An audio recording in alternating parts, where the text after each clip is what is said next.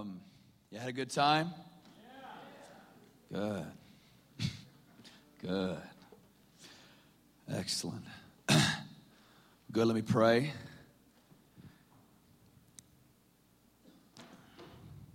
And this is just not that next religious thing that we do before every time we preach. Let's really pray and believe what we're saying. Let's really ask Him, what if He came right now? For real. Father, we come before you right now in the name of your Son. Father, we join our hearts and our spirits before your throne. Oh God, you are seated upon a throne. Oh, you're glorious, God. Jasper, sardius, God, an emerald rainbow surrounding you. You are the Father of lights, the Father of glory, our Father in heaven. Father, we bless your name, and Father, we ask you to send the spirit of wisdom and revelation in the knowledge of Jesus. Father, we ask you to give us revelation, give us wisdom on how we ought to live in such a time as this.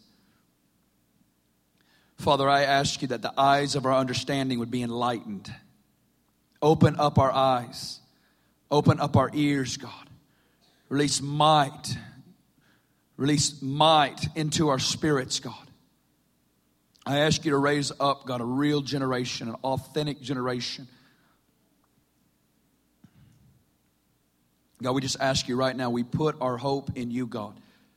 Not mere words, God, but power. Oh, God, flesh and blood cannot reveal these things, only my Father who's in heaven. We ask you, Father, reveal the Son. Father, reveal the Son. By the Spirit, take weak, broken words from a weak and broken life and a bunch of weak and broken people. Take words, God, and let it be like arrows, God let it be like arrows that divide soul from spirit, that lays, that divides joint from marrow, that lays everything bare. God, release light in the name of Jesus. Father, we ask you to open the heavens over this house. We ask you to open the heavens in the name of Jesus. We ask you to open the heavens in the name of Jesus. You said, You shall see the heavens opened, angels of God descending and ascending upon the Son of Man. Oh God, we say, Lord, release the angels. Glorify Jesus. Magnify Jesus, God. Oh, God, let your word be like a hammer. Let your word be like a fire, God. Let your word, God, consume us. Let your word empower us. Let your word, God, break the power of delusion and deception and bring us into the light as you are in the light, Jesus. We ask you to come right now, God. We ask you to awaken a revival, a revival spirit. Let it begin in me, God. Send the fire, we pray right now. Send the fire. Send the fire, God. Send the fire, God. We cry for fire. There's one coming after me who will baptize you with the Holy Spirit and fire, whose sandal straps I'm not worthy to untie. We say, Send the fire in the name of Jesus. Jesus, baptize us with fire. We cry out for it for a whole generation, God. Set us on fire, God.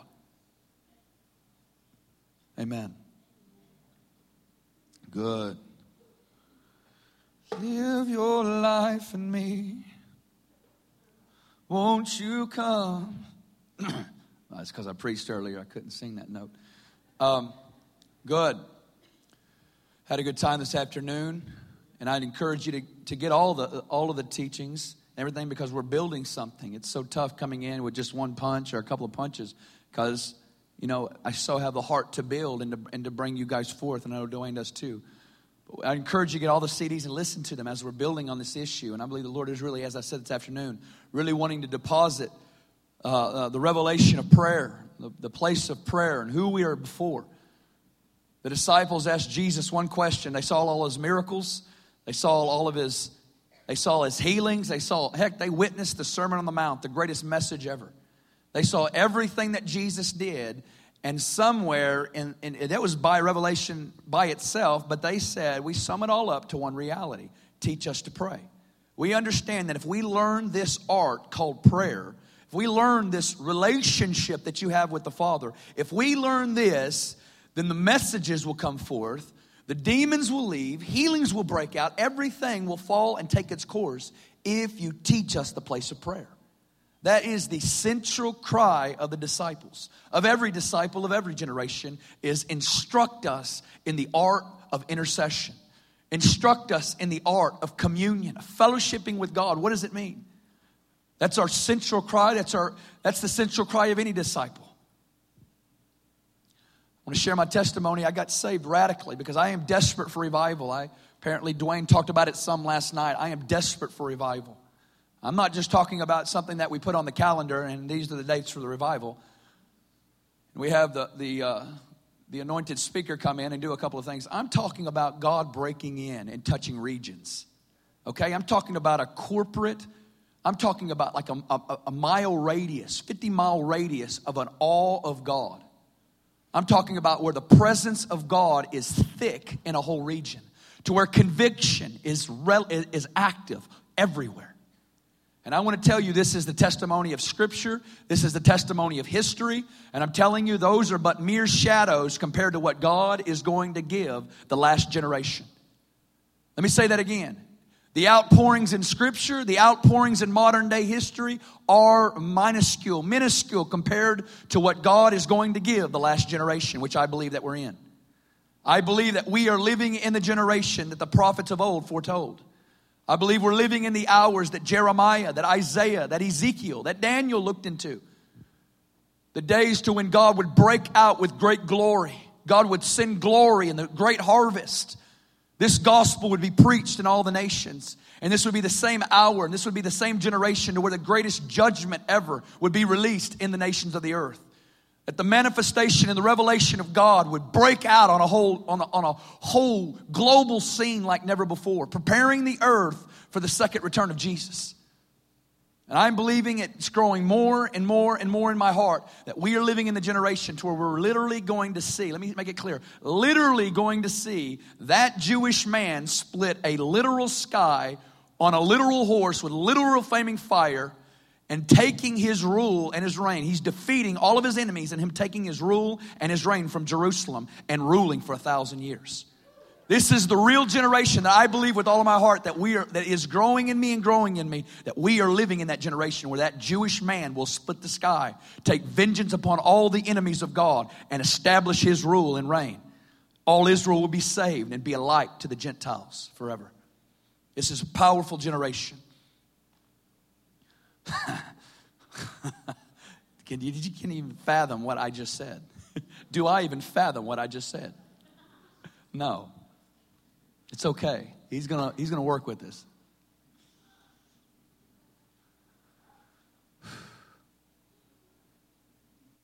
So, anyway,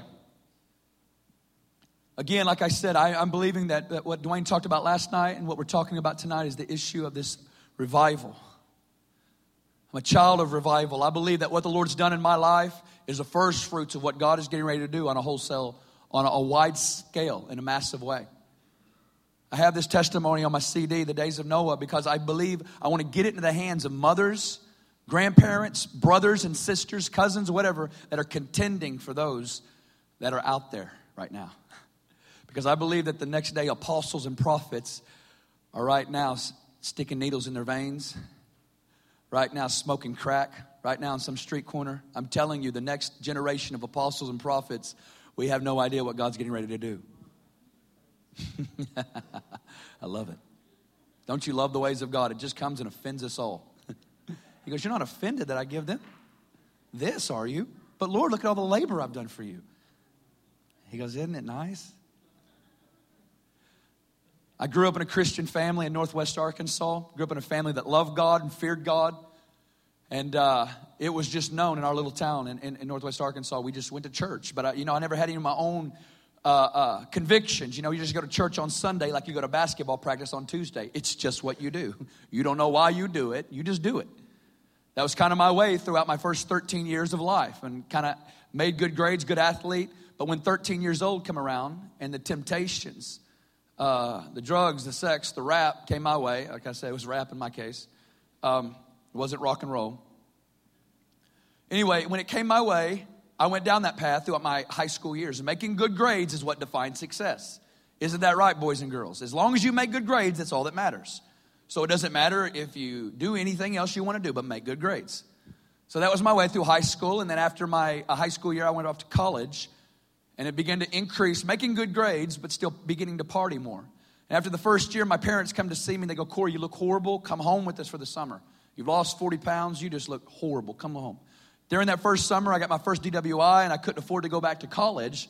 So I, I got a house with my best friend living in the area, and we went to a community college there. Now, by this time, my, my best friend had been homeschooled till ninth grade, and once he hit the public school scene, he just went ballistic in rebellion. I'm talking about a kid who grew up in a house. He had one of those moms who know how to pray, you know, up at 3 a.m. with the, with the blanket over him, just praying in tongues. That's all they ever do, and anointing everything with oil. Who's got some moms like that? I love them. God bless them. That was his mom, and he just broke out in rebellion when he hit ninth grade. And so, and now I had moved back home, and we'd gotten a place, and while I was gone, he had made the major connection. And by this time, he had begun to make a good connection with methamphetamines. Really starting, he had a real good connection with that. So that's what we did uh, as far as staying up four, five, six days a week. When I say staying up, say not eating, drinking, not doing anything, just hanging out. Um, and it culminated on November, uh November of 96. So it's almost been about uh, whatever the difference is between this and that, about nine years. I'm a preacher, not a mathematician, man. I have an elementary degree, though. That's my degree. Anyway. So, anyway, um, yeah, November of 96, Zach begins to weird out. We'd come out, we'd been about four or five days, and I don't know if you ever had a friend that went out there and didn't come back for the show, but he went out there and didn't come back for the show. He, for the next four months, it was literal days like this. He wouldn't say nothing, he'd just look at us like this. I mean, he wouldn't say nothing to us, just looking at us. And he'd just sneak around corners doing crazy stuff, taking us into gas stations. I'd go in to get smokes. I'd come back out and he's gone. and I'd see him pull up on the other side of the, the, of the gas station, just kind of creeping up on it like that, looking at me. I go, dude, what is wrong with you, man? Just chill out. I don't know. I don't know what happened to him. And then whenever he would, he, he just sat there with some kind of sinister look on his face, like he's just weird. We say he's worshiping the devil. Why can't he just have a good time like us? You know, we're the laid back ones. Anyway, we got our heads on straight. So anyway, that culminated till February 1st, 1997, which is my birthday. And I had been up in Fayetteville uh, at the university partying for a while. And I, on the way down that morning, because I'd been up about four or five days, I'd almost had a heart attack due to the drugs. Had a sovereign encounter with the Lord. The Lord just stopped the whole situation that was going on. I don't want to go into that. So that happens, and I pull up into his driveway. You know, another day to hang out with Zach. And I pull up in his driveway. He has five younger brothers and sisters out there in the front yard. And Zach comes storming out of the house. His hair's all whacked out, and his eyes are all big. And he just comes out screaming. I mean, this is a guy. I mean, this just happened with this heart attack situation. Okay, I'm just recouping from that. I pull up into his house, and out of the front door comes Zach, full on sprint running at me. And I mean, I don't even know what he's going to say. He just comes sprinting out of the house and he's screaming, Corey, it's heaven or hell. Corey, it's heaven or hell. What do you want? What do you want? You got to make a decision right now. I mean, talk about friendship evangelism.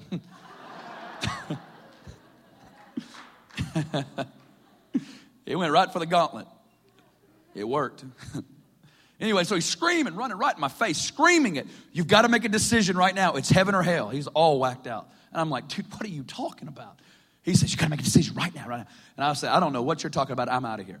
So I got my other buddy, we left, and it was known Zach got saved. He had known the Lord as a child, and then his mama got a hold of him and brought him through a powerful three day deliverance and prayed him through.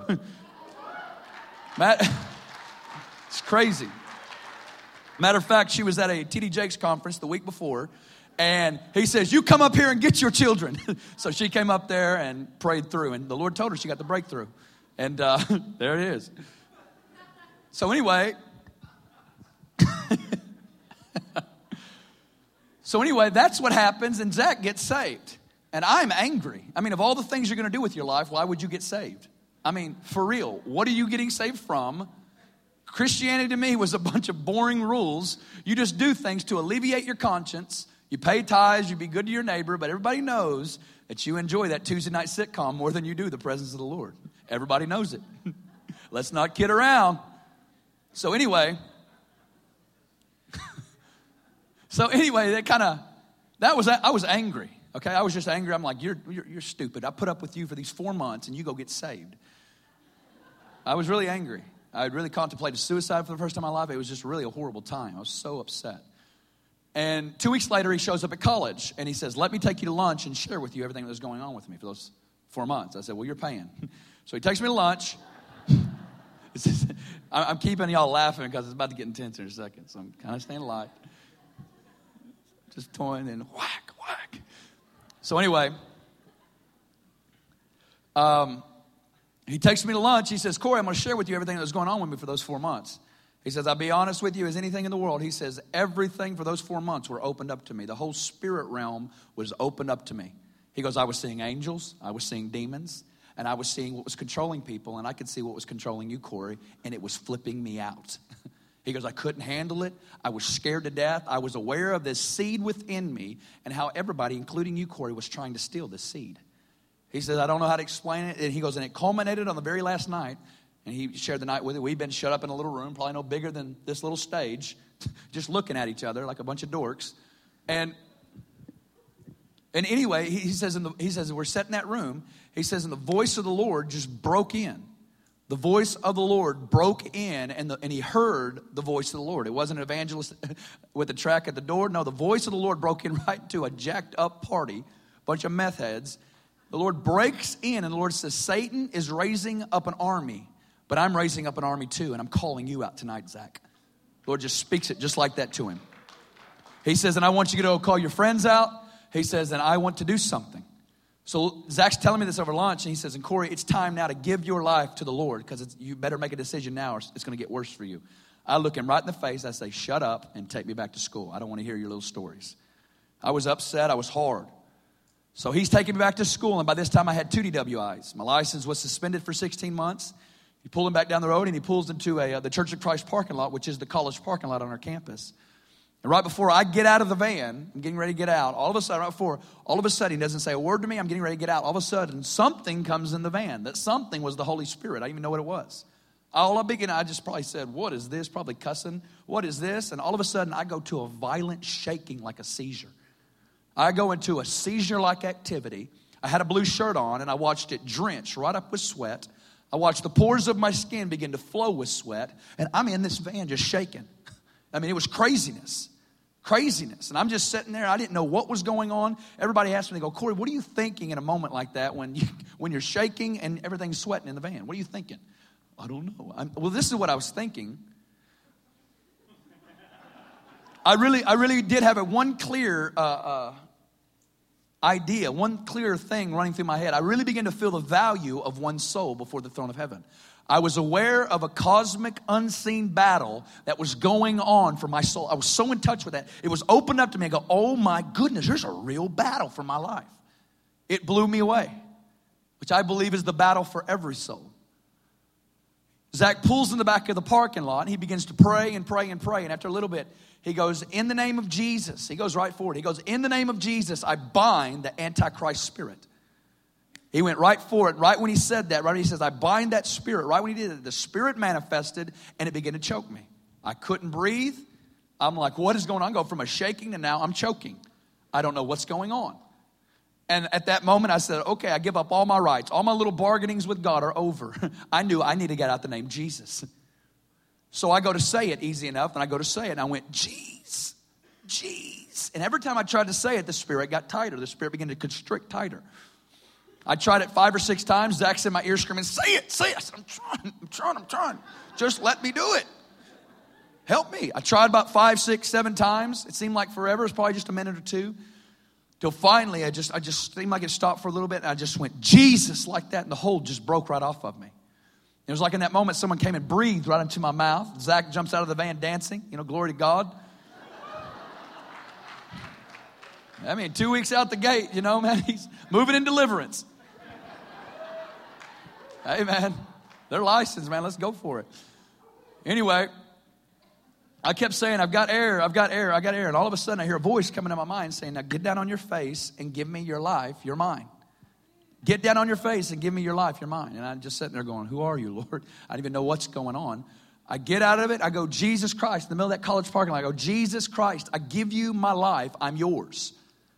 And in that moment, one encounter with the Lord, February 18, 1997, one encounter with the raw presence of God. I was sticking needles in my veins during up to that day, smoke a bag a day, drink a, drink a case a day, did God knows what throughout my youth years. And in one encounter with the presence of the Lord, I was completely set free. Glory to God. Glory to God.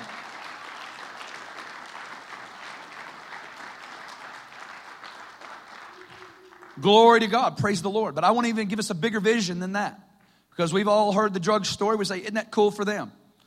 Well, I want to tell you, God wants to do something even bigger than that because within a month, I had a little drug ring of friends. And within a month, all four of us had encounters like that one, are bigger in their explosions. And I'm telling you, one of my good friends had been dealing heavy drugs since ninth grade, and he's driving up in the hills of northwest Arkansas. And there ain't nothing up there. Driving up in the hills, nobody knocking on his door at midnight, He's driving up in the hills, getting ready to do a drug deal, and the fear of the Lord just fills the car. He just starts chunking drugs out of the car. Foolish. We're talking about that's just foolishness. I mean, he's going to get in trouble for this. He's chunking drugs outside the car and he stands on top of a mountain all night. This is a guy who knows nothing of the language of the church, who knows nothing of nothing. And he comes back to me after this night. He says, Corey, this is all that I know is that I stood on top of a mountain all night and I could feel, I knew that God was in the wind because it was blowing across me all night. I kept hearing two phrases all night and tell me what these phrases are about. He kept hearing over and over again. He goes, There's a coming army, there's a coming revival. There's a coming army, there's a coming revival. He kept hearing over and over and over. He goes, What does this mean? I go, Let me talk to you. This is some kid who knows nothing of the language of the church, and God speaks it by His Spirit into this kid who knows nothing of the language of the church. I led my little brother to the Lord, who was the student council president. And I'm telling you, he went nuts. And I'm telling you, out of a town, out of a high school, very small town, 4,000, high school of 400, we saw in the next six months 150 to 200 out of the high school radically saved, delivered, and healed. God broke it. I mean, per capita, that is powerful. Next six months of our salvation, salvation was five meetings a week till three in the morning. God was breaking in everywhere. God broke in everywhere. I was so addicted to the presence of the Lord. We never slept much. We didn't eat much. God was everywhere. I preached everywhere. I talk anywhere. Everybody says, "What was it like?" I said, "You know what? God's everywhere. God's at the gas station. God, God's and God in His activity will break in anytime. You just never know what He'll do."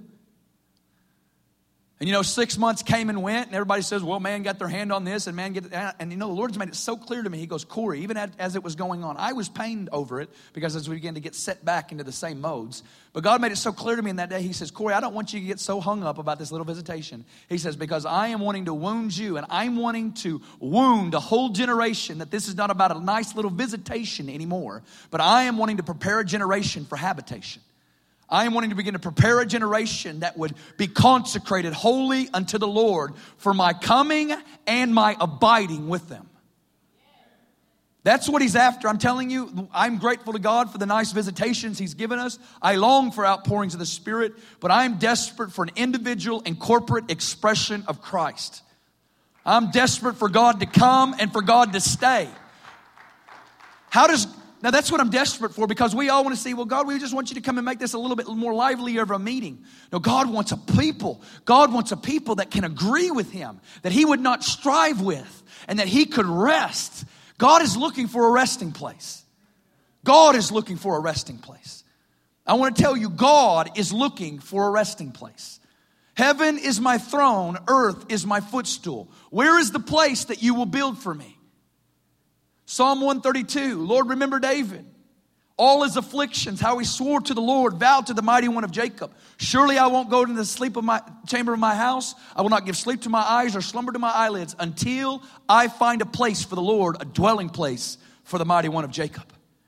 God's looking for a generation that would be consecrated, body, soul, and spirit, and that would beckon him to come and to stay.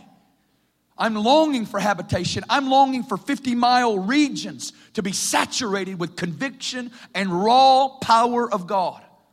That's the only thing that's going to save this city.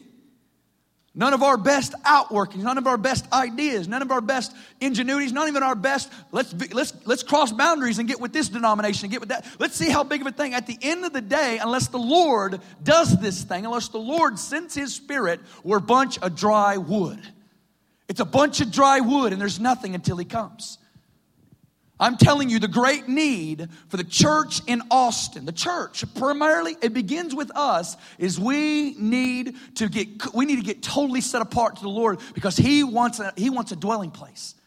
That is the primary need that will do more to impact Austin than a thousand other ideas that we are running around, spending all of our time, having all of our little meetings, and at the end of the day, nothing is happening. We're spinning ourselves and we're just turning our wheels in the dirt we got lots of meetings, we got lots of our schedules full, but at the end of the day, nothing's really happening. And God's saying, That's because I'm looking for a people that would seek my presence above everything and that would make this the central cry. Because until God comes, nothing will happen. Not you and your best personality, nor you and your great charisma, nor you and your money, nor anything that we have. God is looking for a people that would cast themselves upon the mercy of God, saying, God, send revival, send an awakening. Send an awakening that takes the raw presence of God and turns the most obstinate, the most stubborn, the most atheistic heart, and it directs it into God. It directs it into God. I tell you that there is an anointing stronger than witchcraft. There's an anointing stronger than New Age. There's, a, there's an anointing stronger than addiction. There's an anointing stronger than bored religion. It's called the power from on high. And I'm telling you, if we will covet this and we will seek this above everything else, God will give it to us in due time. But we don't believe this. We believe that, that us in our strength, us in our might, and us in our resources can do more for God. And God says, I haven't asked you to do anything. I've asked you to humble yourself before the Lord. I've asked you to go low and to seek my presence. I'm desperate for this. I am becoming one thing. We need the raw presence of God. Generation doesn't need my persuasions or my neat way to reach anybody. I ain't gonna reach the skateboarders or nobody. They need God. I need God. And I'm desperate that God's going to give this. I'm serious. I'm so jealous for regions to be impacted because I'm telling you, as I said a while ago, we are moving into a great hour of judgment, and God is wanting to release one great mercy act upon the whole earth. God is wanting to release one great mercy act upon cities, and that God would send a revival upon cities. I love to read the stories. I imagine Dwayne talked about Finney last night as he walks into that cotton gin and he in the at a height in, in eight weeks in upstate New York, 500,000 saved. 500,000 saved in eight weeks. His famous story, he walks into a cotton gin and Finney just doesn't say a word. He just looks at this young girl working on a cotton mill, on a cotton gin. He doesn't say a word to her, just looks at her.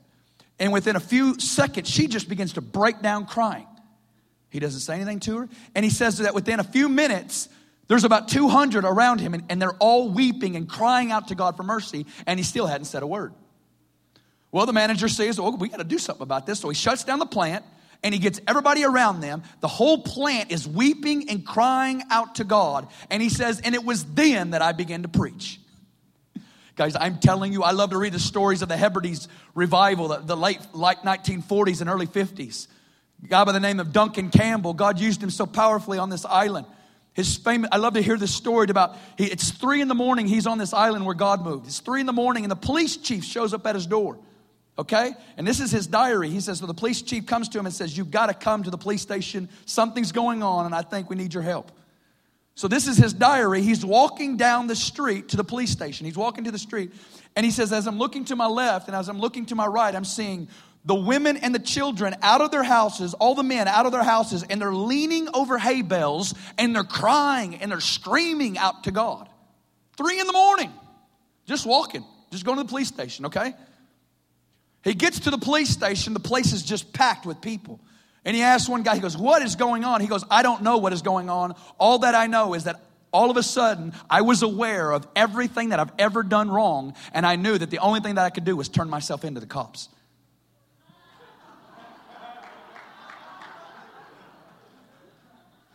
What does this mean? He goes, Let me tell you what it means. it's called a spirit of conviction. It's at John 16, I would send the Spirit, He will convict you of sin, of righteousness, and of judgment. He will convict you. When He is sent, this is what He'll do. And we've summed up, well, He was sent 2,000 years ago. Yes, a mighty release, but I want to tell you that is, that is but the beginning of the last days reality. That was the beginning. That was the New Testament model of how the church ought to operate in the Pentecost. When God sent His Spirit on Acts 2, what God was giving us more than anything was there. He's saying, I am giving you the New Testament model of evangelism. I'm giving you the New Testament model of impact. I'm giving you the New Testament model of how to furtherance the gospel, and this is it. Tarry together and tarry for the promise from on high. Tarry for the promise from on high. Wait, make prioritize it. Prioritize it above everything else. Seek my spirit, because when he comes, he convicts. When he comes, he directs hearts. When he comes, he declares things that which are to come. The issue is when he comes.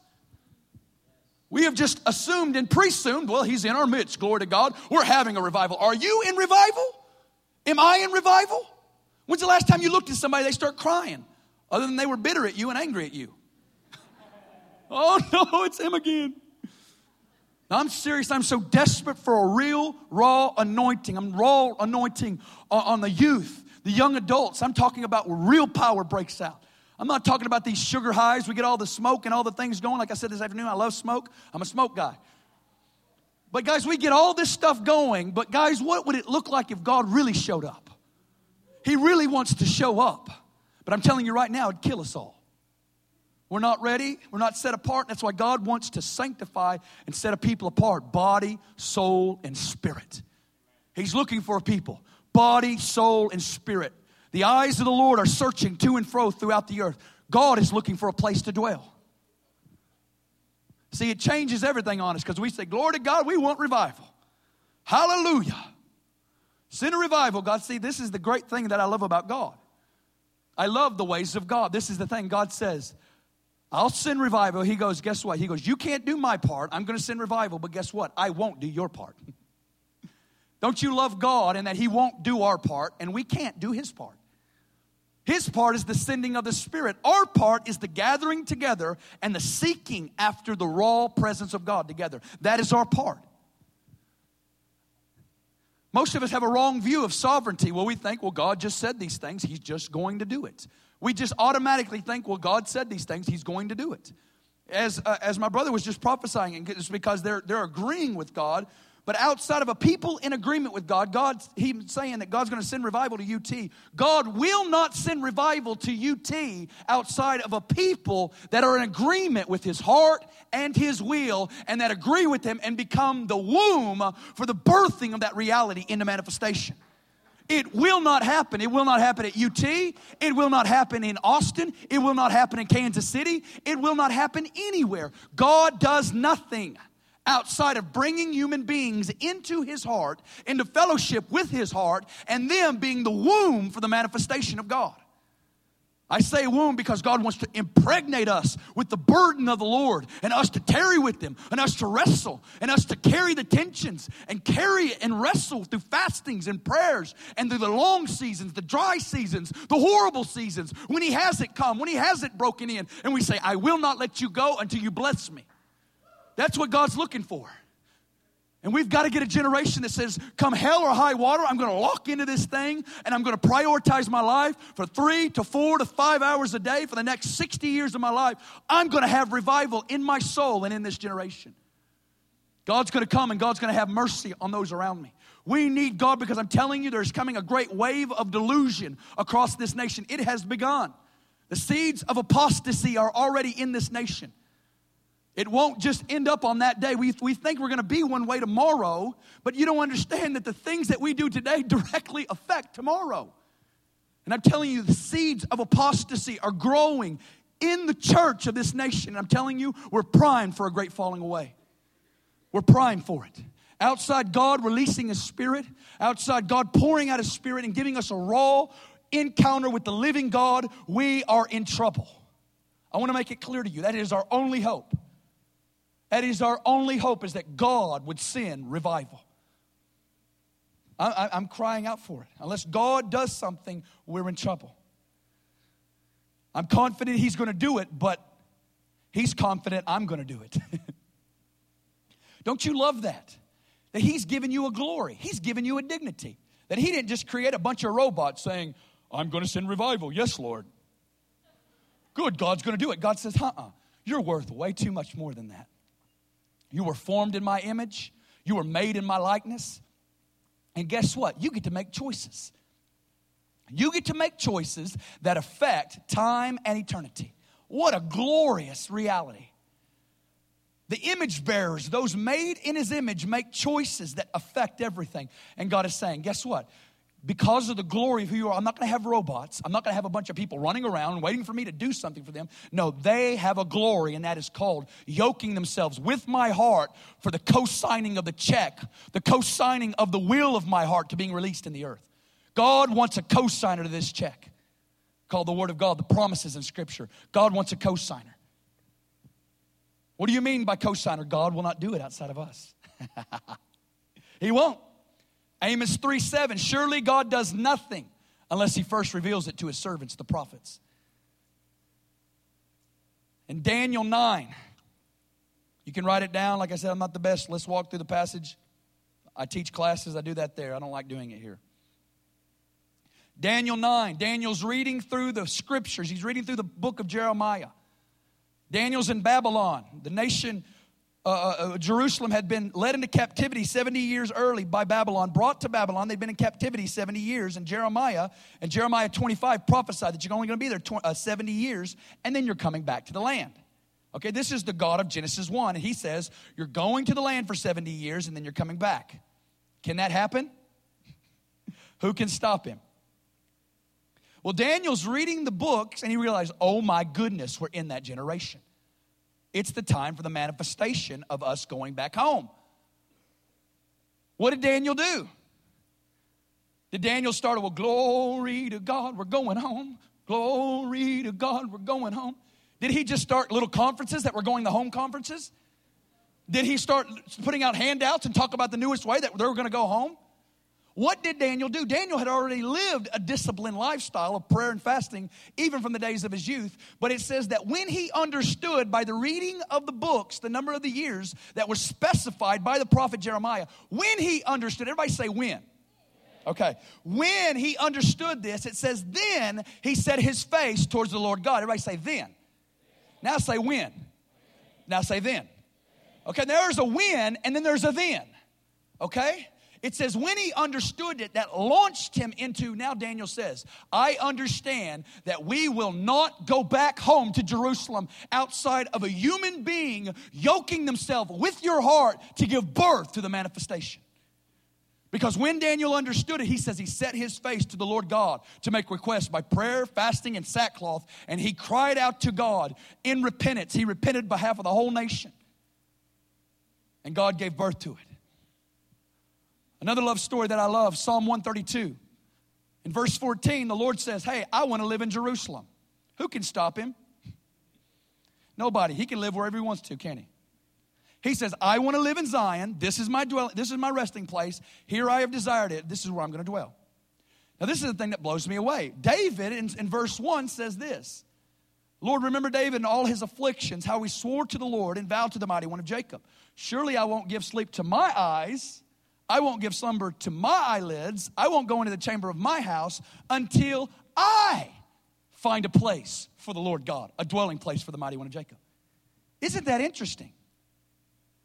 What did David, what did Daniel understand of the ways of God that's saying, what's in your heart will not be manifested outside of a human being, a human company agreeing on earth with food, sleeplessness, agreeing in fasting, agreeing in certain ways, the biblical ways, prayer, fasting, and giving, agreeing with God for the birthing of the purpose of God made manifest into time and to space.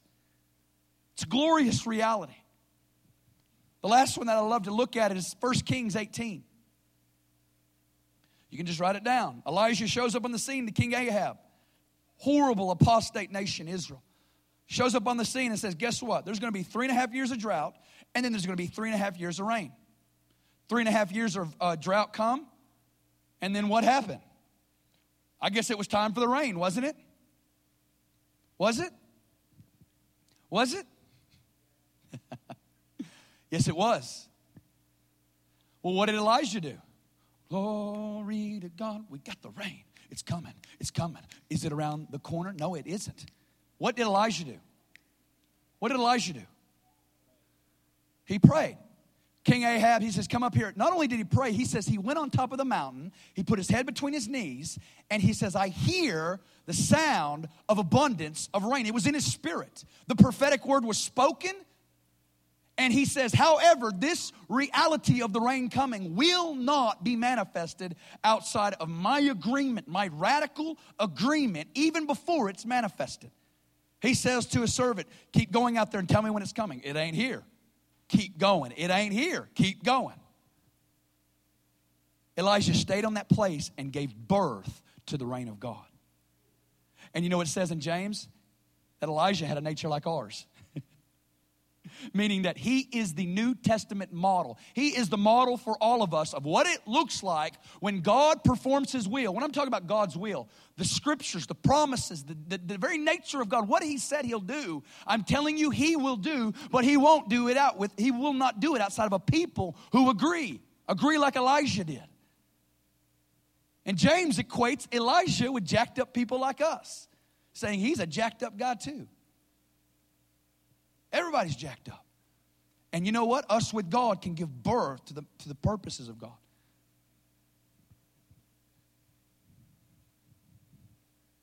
This is what he wants to do in this hour. Do you, do you want this? I mean, I, I don't, I'm not, tonight, we're not going to call everybody up. Everybody's going to get rallied up for prayer and get all excited. This is something that I want you to go home and I want you to think about. These kinds of things, youth, because this is serious. I want to press it on you that I don't want you to say yes quickly. I want you to wrestle over the tensions and saying, is this really what I want? Is it okay, my, my reality in God? Is it okay, my individual and my corporate reality in God? Is it okay? And if it's not, then I, I, I, ask you to wrestle over it. And I ask God, well, what will it look like for my life to agree with what you want to do in Austin? What you want to do in the cities across the earth. Can I agree? What would it look like for me to agree? The first statement right there is, is our issue of our time. I want to tell you, we are a generation that is wasting our time. We're wasting our time, and I'm telling you, we will be accountable before the throne about it. 168 hours in a week. Every one of us have 168 hours in every week, right? Nobody has more, nobody has less. You work 50 hours, you sleep 50 hours. Okay, there's 100 hours. What do we got? We got 68 hours left. Okay, let's give you 28 hours just to play. You love Xbox? Go play your Xbox. You mean you can get a good old game going. 28 hours a week. That leaves you 40 hours a week. I think so. Maybe not. Maybe 30. Okay, let's say 30. I told you I'm not a mathematician, I'm a preacher. 30, is it 30? 40, good. I could, I could hear all the, the, the, the lies saying, it ain't 40, it's more like 30. Anyway, 40 hours, you could have a full time job of seeking heaven. Full time job of seeking heaven, of prayer, of meditation, of intercession, of Bible study, of joining together, going deep in the Word, going deep in commentaries, praying in the Spirit, singing and worshiping. You have 40 hours in your week. What am I saying, Corey? What are you saying? I'm saying we're wasting our time and we live with all of these excuses and they're not even real. They're a bunch of mirages, they're not even real. It's a fantasy.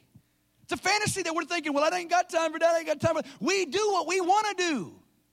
You do what you want to do. You spend your time, you spend your money, and you spend your energy where you want to. And God says, Of course you can. You are a human, you have choices. The glory of who you are, and it matters forever. I'm not going to make that for you. You've been, you've been given the dignity of making choices. The way we're spending our time, I'm telling you, God is wanting to raise up a generation that would seek heaven with all they have, that would understand the value of their time. We need God like no other time of history. Because I'm telling you, our nice little skits and our nice little outreaches are not budging this generation. They're not budging them. They're not budging. I heard everything. Heard, I saw every skit, every outreach, and I said, let's do it, let's do it, but let's do it out of a heart of a wound that said, God, I got to have your presence. If that has to be the, as, as, as my friend here was saying, Justin was saying, that has to be the central wound right there is God, we got to have your presence. God, we got to have your presence. And from that reality, we speak. From that reality, we evangelize. From that, uh, that reality, we outreach. But if it's not done from that place, then we're in, we're, we're in delusion, thinking we have something when we don't have anything at all. That's our greatest issue in this hour. Jesus says, we are, this is what I've, I've been preaching this message recently, and I, and I, felt led to go a different place tonight. But I'm preaching about the issue of the days of Noah. In Luke 21, verse 34, Jesus says there's going to be three issues that are going to weigh the heart down at the end of the age. The three issues are carousing, drunkenness, and the cares of this life. He says, For that day, that, that day being the day of the Lord, the breaking in of the judgments of God, that day will come as a snare upon the whole earth. Then he says this one phrase Jesus says, Watch therefore and pray always that you may be kind of worthy to escape all these things and to stand before the Son of Man. I want to talk about these three weights that will weigh the heart down because I'm telling you right now, I don't want to talk about the carousing is that party spirit that we're living in, even in the church. And the cares of this life are the things of this life that are drowning our souls. We're living to make money to, so that we can keep up having the things that we have. I myself am guilty. I am wanting to get free from every entanglement and snare.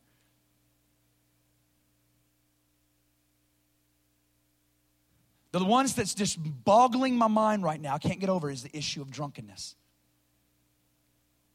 I've been studying this word because, as I said earlier, I used to drink a lot. And as I think, as I've been meditating and contemplating the issue of drunkenness, if I would define drunkenness to you in one reality, this is how I would define drunkenness. Here it is. This is a good definition of drunkenness it's being out of touch with reality. There's a definition for drunkenness. I don't believe that Jesus is only talking to Peter, James, and John about being found at the local pub in that hour.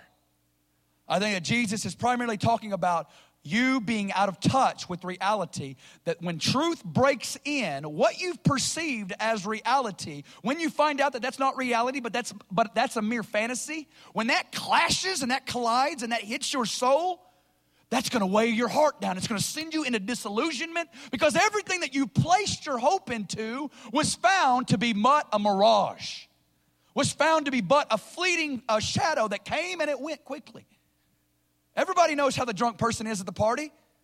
They think everybody loves them, but everybody knows they're a dork. They don't want nothing to do with that person, but they're like thinking, oh, life is great, life is grand. It can't get any better than this. And they're perceiving reality in this way. They are convinced this is reality. But what they don't know is that, no, this is reality. And you are living your life, you're prioritizing your life, basing it and rooting it in the spirit of this age. And I believe that Jesus is hitting that issue, and I believe that's our greatest enemy in the church, in this nation, is the issue of drunkenness. We are out of touch with reality. We're out of touch with reality of what we truly possess in God. I'm talking about real, raw reality in God. I'm talking about who we truly are before God. We are kings and priests. We are the bride of Christ. But I'm talking about other delusions. We're going to look at it here in a second. And then we, have, we are in a delusion over the hour that we're living in. We have this false thing that everything's going to get back to normal. That everything's going to get back to normal and that we are living in an hour of peace and safety. Nothing could ever touch us.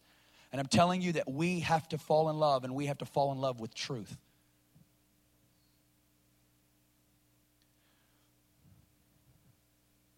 In Revelations 3:17, Jesus speaking to the church of Laodicea and he says this. Because you say that you have need of nothing and you're wealthy and you're awesome. He says, But you don't know that you're wretched, miserable, poor, blind, and naked. I counsel you to buy from me gold. Jesus does not condemn them for being wretched, miserable, poor, blind, and naked. He doesn't ever condemn them for that. What is he condemning? They don't know that they're wretched, miserable, poor, blind, and naked. That's what he's condemning. He's condemning that they're in a delusion over reality, and that makes his heart sick because they're putting a confidence in a false reality that is not reality at all. Jesus says, Because you say, but you don't know. I'm telling you right now that God is wanting to give us reality about who we, what we truly possess in God. How that could so characterize our own lives in the state of the church in this nation and in the whole West that we have need of nothing. We may not say this, but I'm telling you, this is not an issue. This is not something that we say at church on Sunday or we say at home group on Wednesday night, but this is something that we live and that we secretly believe in our hearts, and which is the strongest testimony the way that we spend our lives. The way that we spend our energy, the way that we spend our time and our money and our focuses, that is what declares what we truly believe. There's tons. I've been on this journey of looking throughout the scriptures, of seeing how many times when the prophetic spirit breaks in upon a land, the prophetic spirit comes right to the heart of the issue.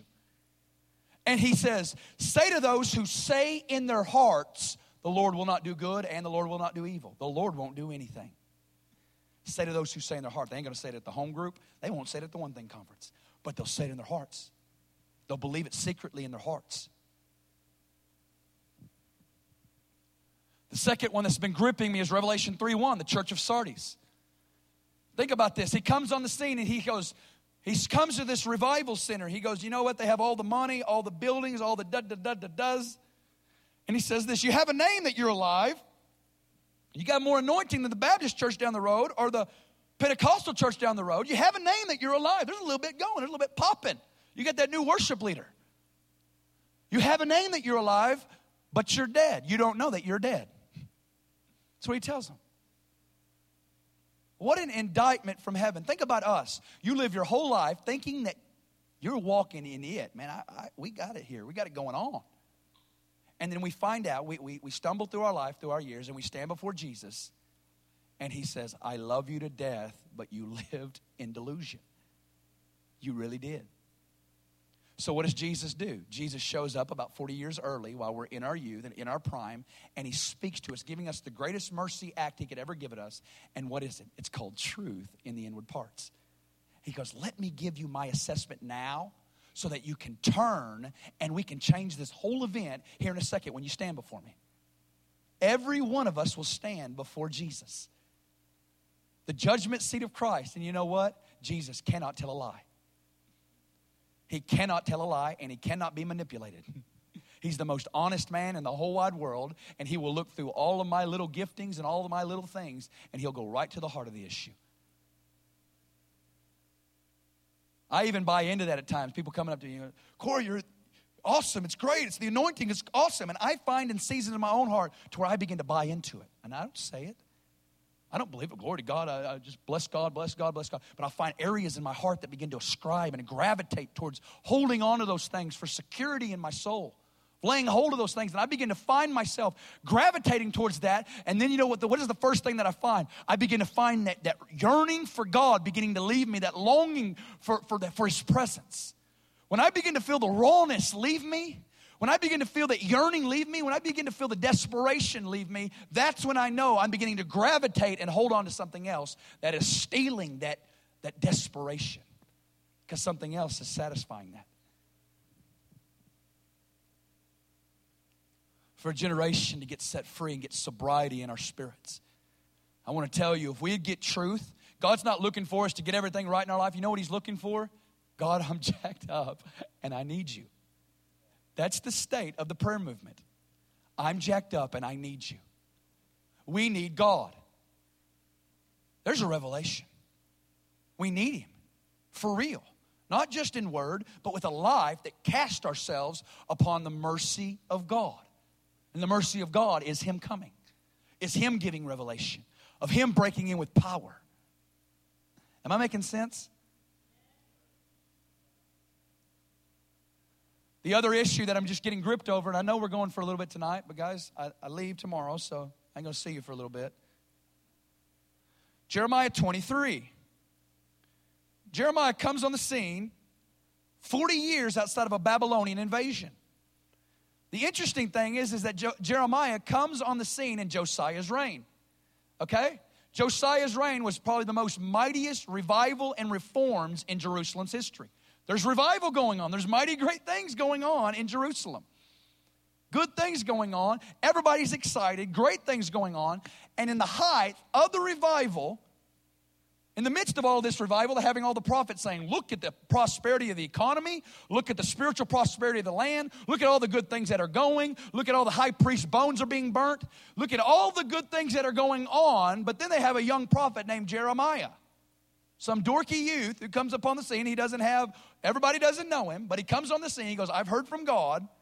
And God is saying that no, this is not an hour of peace, but it's an hour to where God is going to send judgment from the north. Because you know why God's going to send judgment from the north? Is because this has been a superficial revival. You've been putting your confidence in externals, but God is coming to judge because of the internal reality. God's looking at the hearts, He sees your hearts, and He's coming into the hearts, and it's because of your apostasy at the hearts. We have become such a professional nation at living on externals, of living on affirmations and on songs and da da da da da. We have lived so long on externals before you, comparing myself and, and doctoring up all of my jacked upness, dealing with all of my issues so that I can look good to you.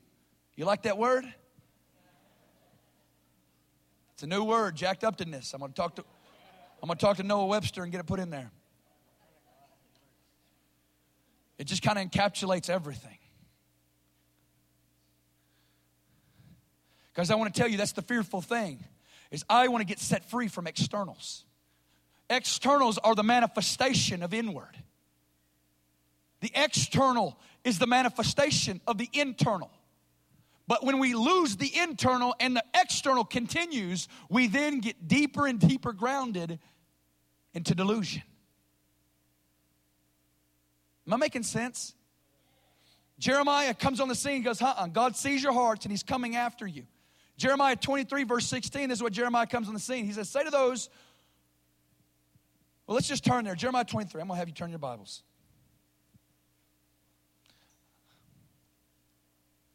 Are y'all hearing me? Live your life in me. Won't you come? Verse 16, here's the whole crux of the book. If you want a commentary, if you want the cliff notes of Jeremiah, it's Jeremiah 23, 16 through 24. Okay? We love the cliff notes, don't we? That's how I survived. Do not listen to the words of the prophets who prophesy to you. In addition to the great revival, you have tons of prophets of the day who are shouting, Look at all these good things that are going on. Everything is great and everything is grand, but I want you to see those prophets from heaven's perspective. They make you worthless. They speak a vision of their own heart, not from the mouth of the Lord. They continually say to those who despise me, The Lord has said, You shall have peace. And to everyone who walks according to the dictates of his own heart, they say, No evil shall come upon you. For who has stood in the counsel of the Lord and has perceived and heard his word? Who has marked his word and heard it? Behold, a whirlwind of the Lord has gone forth in fury, a violent whirlwind. Now look at verse 21. I have not sent these prophets, yet they ran. I have not spoken to them, yet they prophesied. But if they had stood in my counsel and had caused my people to hear my words, then they would have turned them from their evil way and from the evil of their doings. It's pretty self explanatory. Jeremiah is saying these guys are making you worthless. You know what they're doing? They're settling you in your complacent lifestyle and they're making you bold in it. They're making you confident that you can live in this way and ain't nothing to happen. It's okay. Jeremiah 7, he shows up on the scene and he indicts them because they say in their hearts, The Lord has delivered us to do these abominations. Sounds like the grace of God taken in vain. God is wanting to grip a generation right now. I know I just took you on a mighty tangent. That might have been the, uh, the hammer blow to a lot of you, as far as I can't take anymore as far as the whole issue of drunkenness, but I'm telling you guys, we need a revival. And you know what revival is? Me and God in agreement with where, where I'm really at. That's revival. You know that? That's revival. I know what you know, God. and I need you for it. Let's have the worship team come up here. Worship team. Worship team. Oh, y'all don't want me singing, do you? Live your life in me. Won't you come? That's what we need. Let's stand. Guys, I.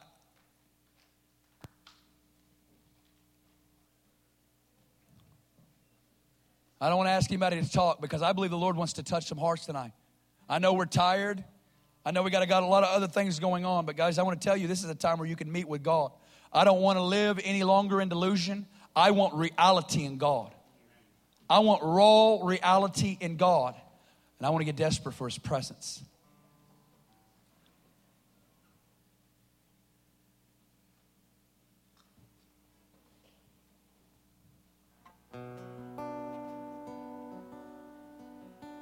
Father, we ask you to send your spirit right now. Hey, you, hey, you, this youth over here, y'all come here. These youth right here. Let me pray for you guys. Y'all come here. Well, we need it too, you know. Y'all come over here. Let's pray for you guys. You guys got some calls on your life. I want to fight for you guys. You guys get a breakthrough, we get a breakthrough. You get encounter with God, you're made to encounter Him, man. Made her, you're made to go there. Let's pray. All of us. God, I just ask you to come right now in this room.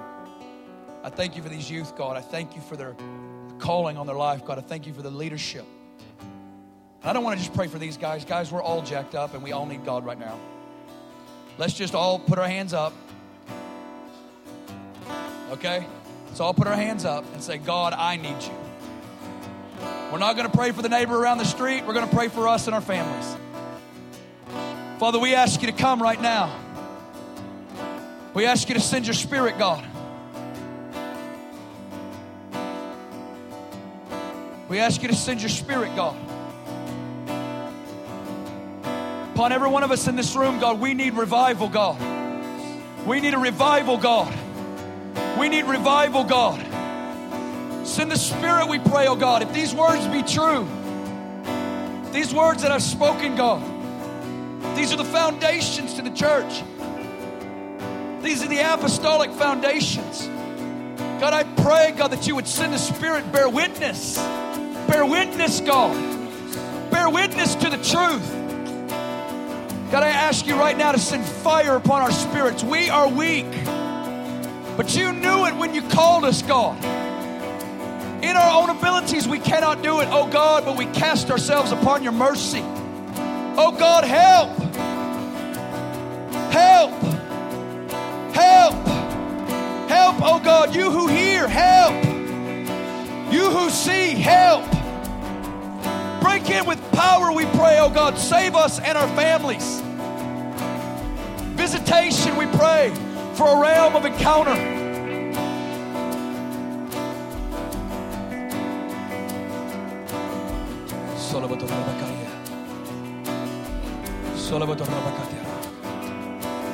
Let's just begin to sing in the Spirit. Uh, you singers, just begin to lift this up. We're going to begin to sing in the Spirit. We're going to fellowship with the Lord.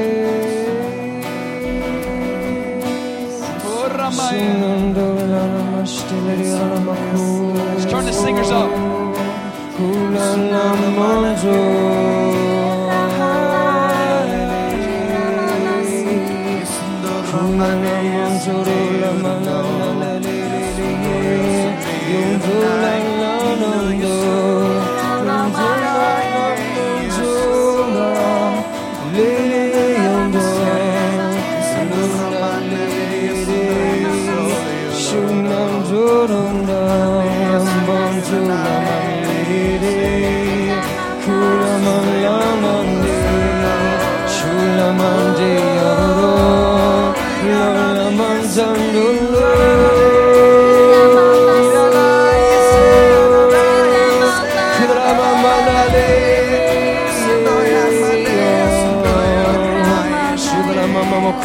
Shula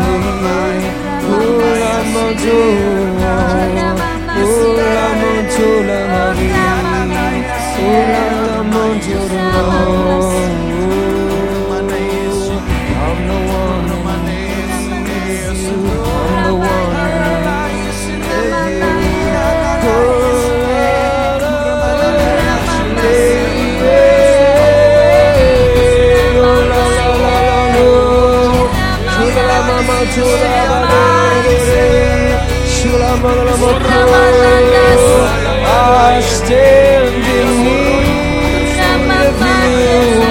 In need of you, I stand in need. I want to invite you forward right now. If you need prayer, just come. Cast yourself upon the mercy of God. Send the fire, God. We are in need of God.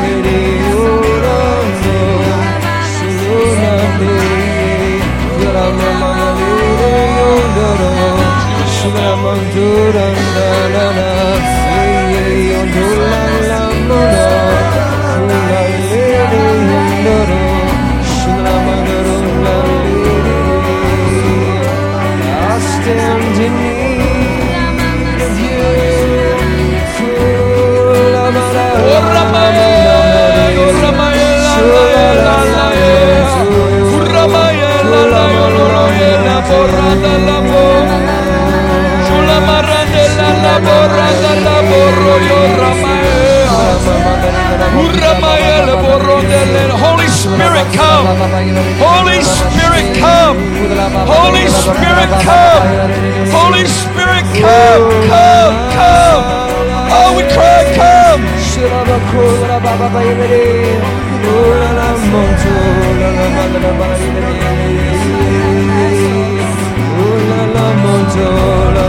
Sundalabo, nalabo,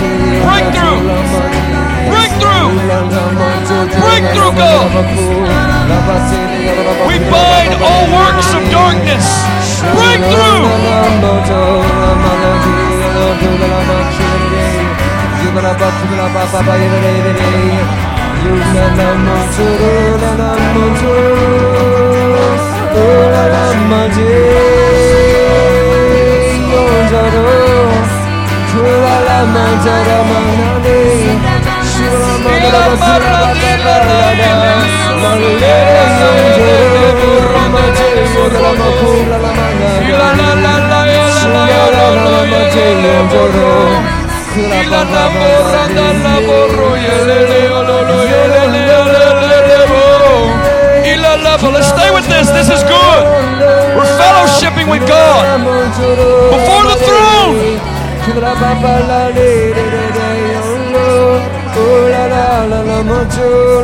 Shinda la borranda ele le borro Sundo la marranda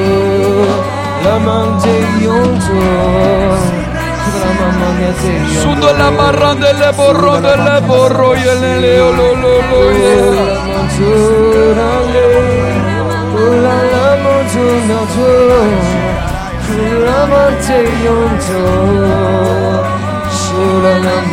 Fire!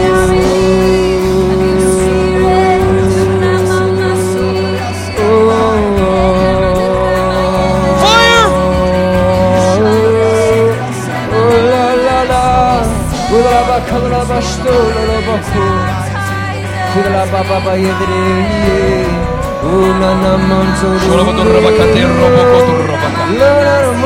el evento ropa caterra y el robot no si la barraca y el robot poco y el elevo y la barra y un loburra de la borro y un y la barra de la borra de la borra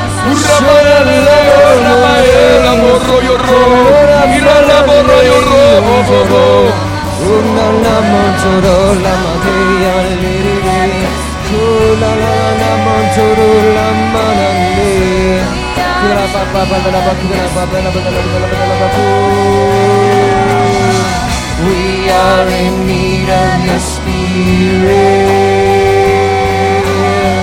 We are in need of your spirit. We are in need of your spirit, oh God. We are in need of your spirit. We are in need of your spirit. We are in need of your spirit. We are in need of your spirit.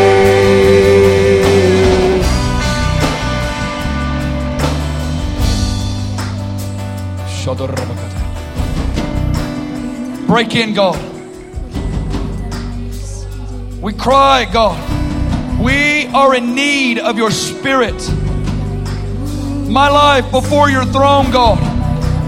I need more of God in my life. I need more of you in my life, God. More of your presence. Oh, God, forgive me, God, for wasting my life on other things. Forgive me, God, for sowing my life into other things.